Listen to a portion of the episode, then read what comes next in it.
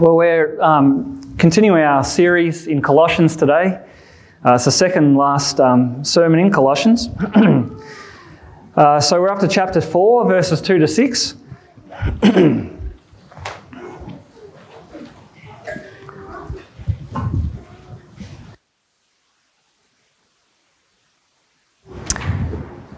yeah, Colossians 4, um, 2 to 6.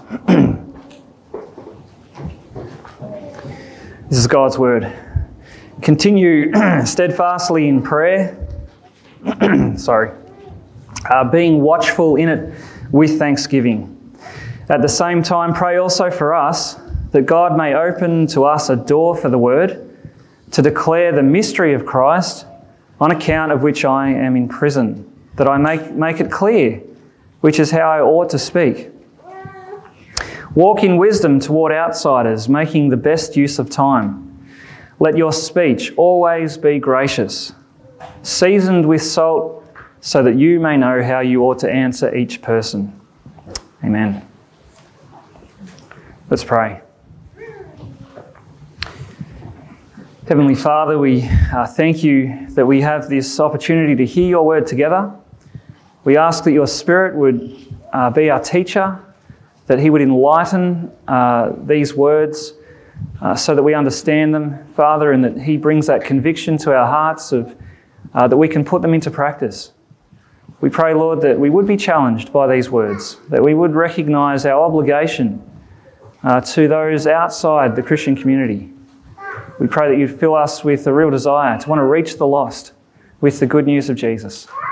We pray it in His name. Amen.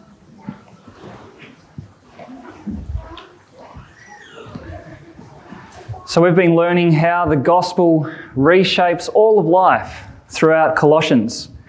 And since chapter 3, we've considered how it reshapes our relationships as a church, uh, in the home. And last week we looked at how it reshapes our relationships in the workplace. But today, in this passage, Paul turns our attention to outsiders. Uh, that's the word he uses outsiders. And uh, this passage is asking the question how does the gospel shape the way that we relate to those who are outside the Christian community?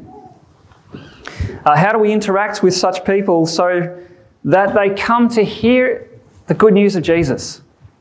That's the topic of today's passage.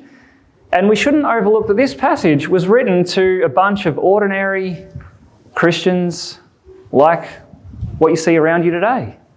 Uh, if you look at the context, remember Paul, he's just addressed husbands, wives, uh, mums and dads, children, ordinary Christians.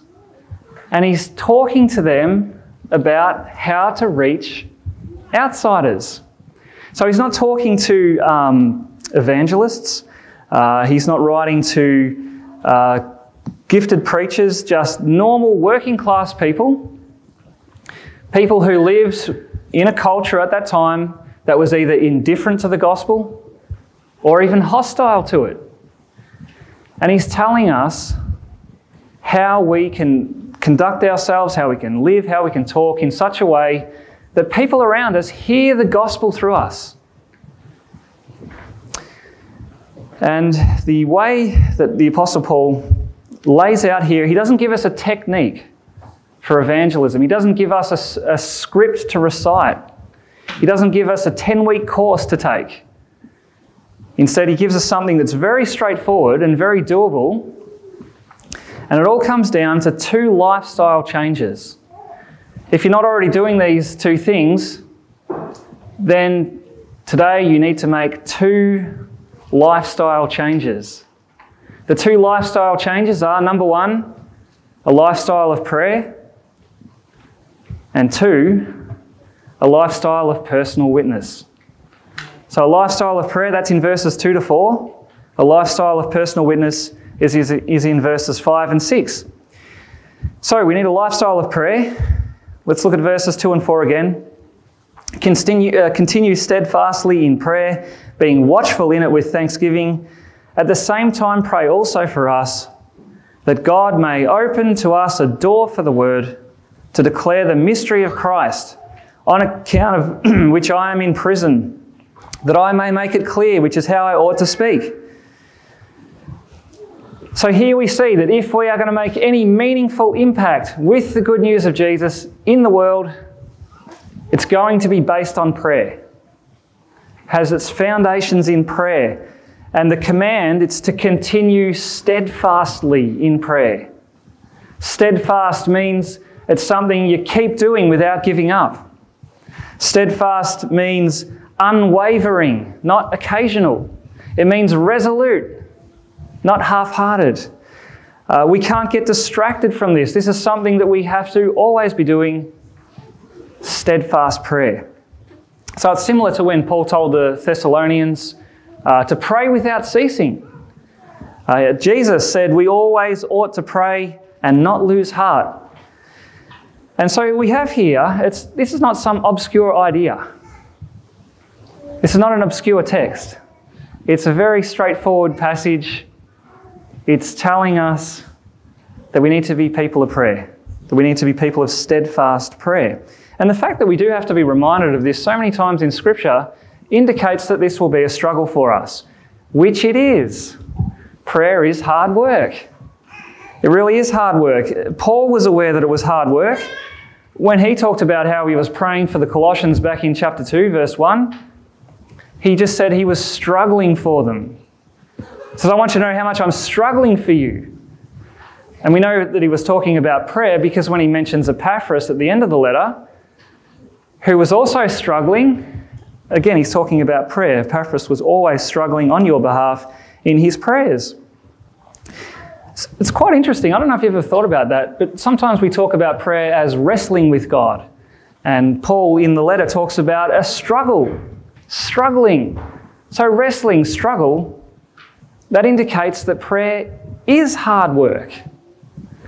Okay, have you ever been surprised that um, you find it is difficult? It's like we go in, in uh, fits and bursts. We dedicate ourselves to prayer and then a few weeks later go, oh, whoops, I forgot about that. Steadfast prayer is hard work. But notice Paul adds to this command being watchful in it with thanksgiving. He's reminding us there that through Jesus we have complete access to the throne of grace. The Father hears our prayers and answers our prayers. And so, if we're actually watchful in our prayers, what will we see? we will see God answering our prayers. He really does. And that will give us so many reasons for thanksgiving, watchful with thanksgiving. And that means that prayer is not just hard work, but it is actually very rewarding work because we are participating with God in the work that He's doing in the world. It's very rewarding work. That's why we should continue steadfastly in prayer. Okay, so what should we be steadfast in prayer for? Well, verses 3 to 4 tell us that we should be steadfast in prayer for open doors. That is, doors to be opened to the gospel of Jesus. And what's interesting about the request that Paul puts in those verses is that he wrote them while he was in prison. Now, if you were in prison, and you were writing to someone to make some prayer requests, what would you ask for? Yes, you would ask for an open door, namely a prison door to be opened. Uh, but Paul, even though he's in that situation, there's something more important to him. And that's that the, the word would get out. Not that he would get out, but that the word of God would get out. I mean, if that includes Paul with it, even better. But his focus was he wants the word of God, the, the mystery of Christ, that is the gospel, he wants open doors for the gospel in the world. And uh, think about that metaphor of an open door. Why do we have to pray that doors would be opened for the gospel? It's because doors are shut. Okay, the hearts of people are closed to the gospel. Society is shut off to the gospel. How do we get these doors open? We can't break them down by being argumentative. We can't sneak in the back by deception. There's only one way to get these doors open. There's only one key to get the doors open so that the gospel can go in and change lives. What is the key? There's only one key prayer. That's what this passage is saying. See, the, the spreading of the gospel, the saving of souls, we can't do that on our own. It doesn't matter how clever we are. We can't make someone who is dead, spiritually dead, alive. Only God can do that. And here we see that He does it through prayer. God opens the doors through prayer, which is why we need to pray. Now, one of my favourite stories about all of this, uh, which I have shared before in the evening, so some of you will hear it again, uh, but it's a story that comes from North Korea. Uh, did you know that North Korea, before it was officially North Korea, uh, back in 1907, used to be one of the, the strongholds for Christianity in Asia. And back in 1907, there was a famous revival that people today refer to as the Great Revival of Pyongyang. And apparently, this revival it got going with a Saturday evening outreach event where 1,500 Koreans came to faith in Jesus at that one event. and in that same year, it seemed like that event opened up a whole spread. So, in that same year, thousands of Koreans came to know Jesus as Lord and Saviour. Uh, for example, the Presbyterian churches in that area increased their membership in that year by 19,000 people. And the same could be said for all the other denominations of that area. It was incredible. Now, some time ago, a researcher named um, Young Hoon Lee, Young Hoon Lee, uh, don't let him near a car, um, he, he, did some, he did some extensive research on this, the Great Revival of 1907, and he found that, humanly speaking, it could all be traced back to a little prayer meeting that a group of missionaries went over there, gathered together some other Christians from Korea, and they started praying. And they did that in 1903. And so for four years, they kept it up, steadfast in prayer that God would open a door for the gospel. And four years later, 1907, God opened the nation. So, really, and so many people, thousands and thousands, were saved. And even today, despite the fact North Korea is listed as the second most dangerous place to be a Christian in the world, behind Afghanistan. And yet there's still 400,000 Christians in there, standing strong. Why? It all goes back to prayer. People prayed, God opened a door, people are saved. See, that's what happens when, when God's people start praying for the saving of souls, God starts saving souls. See, how are we going to reach Australian people who are indifferent to the gospel, who are sometimes hostile to the gospel? How are we going to reach them? It all starts with prayer. It starts with a lifestyle of prayer, praying for open doors. And do you realize this, this is something that all of you here can do? All of you can do this. Remember, Paul was writing not to uh, gifted evangelists, he's writing to the church, to old people, young people. He was writing to busy people and not so busy people. He was writing to children, even. Children, do you know you can do this? You can pray that people will come to know Jesus. You know, uncle and auntie, your cousins, your neighbour, you can pray for them the elderly, the frail. This is something that you can do. You might be too frail to do some of the things you used to be able to do, but you can pray. You're never too frail to pray. See, all of us are called to steadfast prayer, a lifestyle of prayer. And so, with that in mind, we need to think through some of the practical implications. How do you actually do it? I've got three implications from this that will help us put it into practice. So, the first implication is a steadfast prayer. It actually implies reordering our priorities. Uh, most of us are very busy in life, and there are only 24 hours in the day. And therefore, if we are going to um, start a lifestyle of prayer, then we're going to have to reorder our priorities uh, because there's always a thousand things that we could let squeeze prayer out. Uh, so we're going to have to look at the things that we have to do in life, the things that we do do, and make some sacrifices. Some things that are of lesser importance need to be replaced with something of high importance, which is prayer.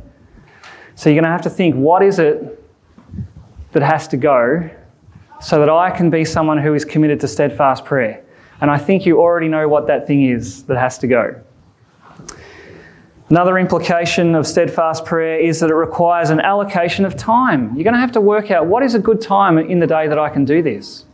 For some, the morning works best with your Bible reading. For others, evening works better, again with your Bible reading. Or you might do it at a meal time.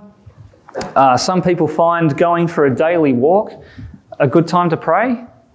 Now, if you own a dog, you've got to walk the thing, you can pray at the same time. Uh, some people on their daily commute find that a time when they can actually dedicate to prayer. And the point I'm making is there's no rule, there's no one set time that you have to pray. You've got to find a time that will actually work so that you can be doing steadfast prayer, a lifestyle of prayer. Uh, remember last year we talked about family worship. Uh, so, parents, make sure you include this prayer as part of your prayers as a family, praying for open doors for the gospel, praying for your unsafe family members and your neighbour.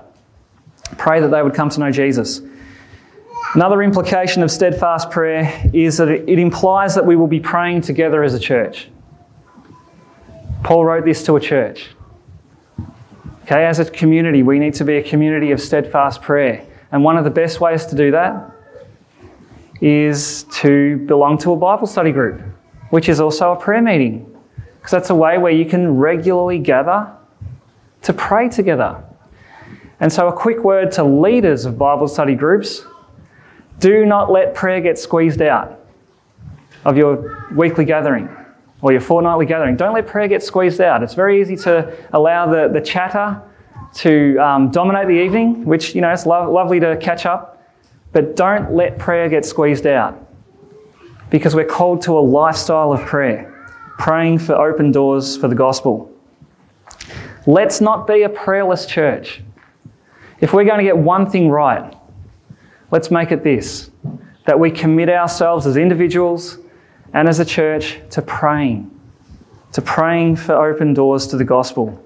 This is the only way we're going to make an impact on our hostile or indifferent culture. Only God can open the doors. He does it through prayer. Therefore, we must be committed to a lifestyle of prayer. That's the first point. Uh, the second uh, change that we may have to make is Along with a lifestyle of prayer, we need a lifestyle of personal witness. And that's in verses 5 to 6. So let's look at those. Walk in wisdom toward outsiders, making the best use of time. Let your speech always be gracious, seasoned with salt, so that you may know how you ought to answer each person. So notice how there's two parts to our personal witness there's our walk and our talk. And they're like two sides of a coin. You can't have one without the other. You need a walk and a talk for personal witness. And so our walk, it refers to the way we live, uh, the way we conduct ourselves. We're to walk in wisdom toward outsiders, making the best use of time. So that's just talking about your interactions with those who don't know Christ. And all of us have interactions with people who don't know Jesus every single day. Uh, for some of you, you work alongside outsiders. Uh, some of you have outsiders in your home. Uh, next door, uh, you have, or you play sport and share hobbies with outsiders. You go to school or uni with outsiders. Um, you go to music lessons or clubs or something with outsiders.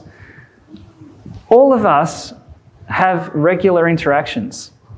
And verse 5 is actually calling us to make the most of these interactions, to use the time well, which means that these are opportunities to build relationships.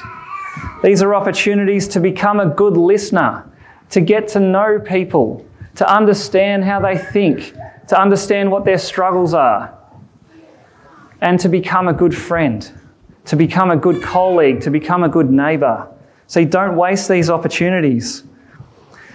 And that means that walking in wisdom must also include being people of integrity. We must have integrity in the workplace, in our home, among our extended family. See, sadly, Christians can destroy the opportunity to share the good news of Jesus by not having integrity. No, that, sadly, many don't walk in wisdom, but rather walk in hypocrisy. And no one listens to a hypocrite. Or sometimes professing Christians can be hostile toward outsiders rather than reaching out to them. And that is not walking in wisdom, that is foolish. See, we need to remember um, Colossians 3, verse 17, which told us that we're to do everything in the name of Jesus, which means we're always representatives of Jesus wherever we go. People should be able to see the character of Jesus in us. And when they see that, that will demand an explanation. They want to know why you are the way you are, and that will be an opening to talking about your faith in Christ. And this is the whole point of living wisely with outsiders. See, making the best use of time, it, it means to build friendships, but there's a purpose for that. It's so that you can share the good news, so you can tell people about Jesus. And remember, we're now going to be praying for um, open doors to the gospel. Do you realize God's going to answer that prayer? Which means there are going to be opportunities coming your way where you will be able to share your faith. Now, how do you go about that? Verse 6 let your speech always be gracious, seasoned with salt, so that you may know how to answer each person. So, gracious speech as opposed to argumentative, as opposed to arrogant or angry. Uh, that goes for all kinds of speech, whether that's in person or on social media or joining a protest. Let your speech always be gracious. This, this is because we want to win people, not arguments. We want to build bridges, not burn them down. Uh, we're, not, we're not going out to criticize, we're not going out to condemn. We're going out to tell people that there's a Saviour for sinners.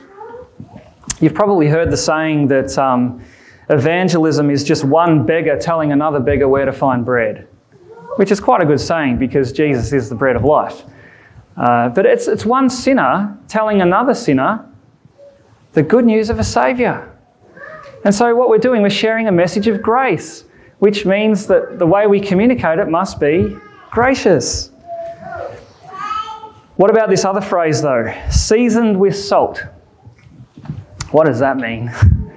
Uh, it's actually fairly straightforward if you think of salt as a seasoning. Now, the, the phrase is seasoned with salt. So, salt as a seasoning, what does that do? It adds flavour. It makes something that's bland tasty.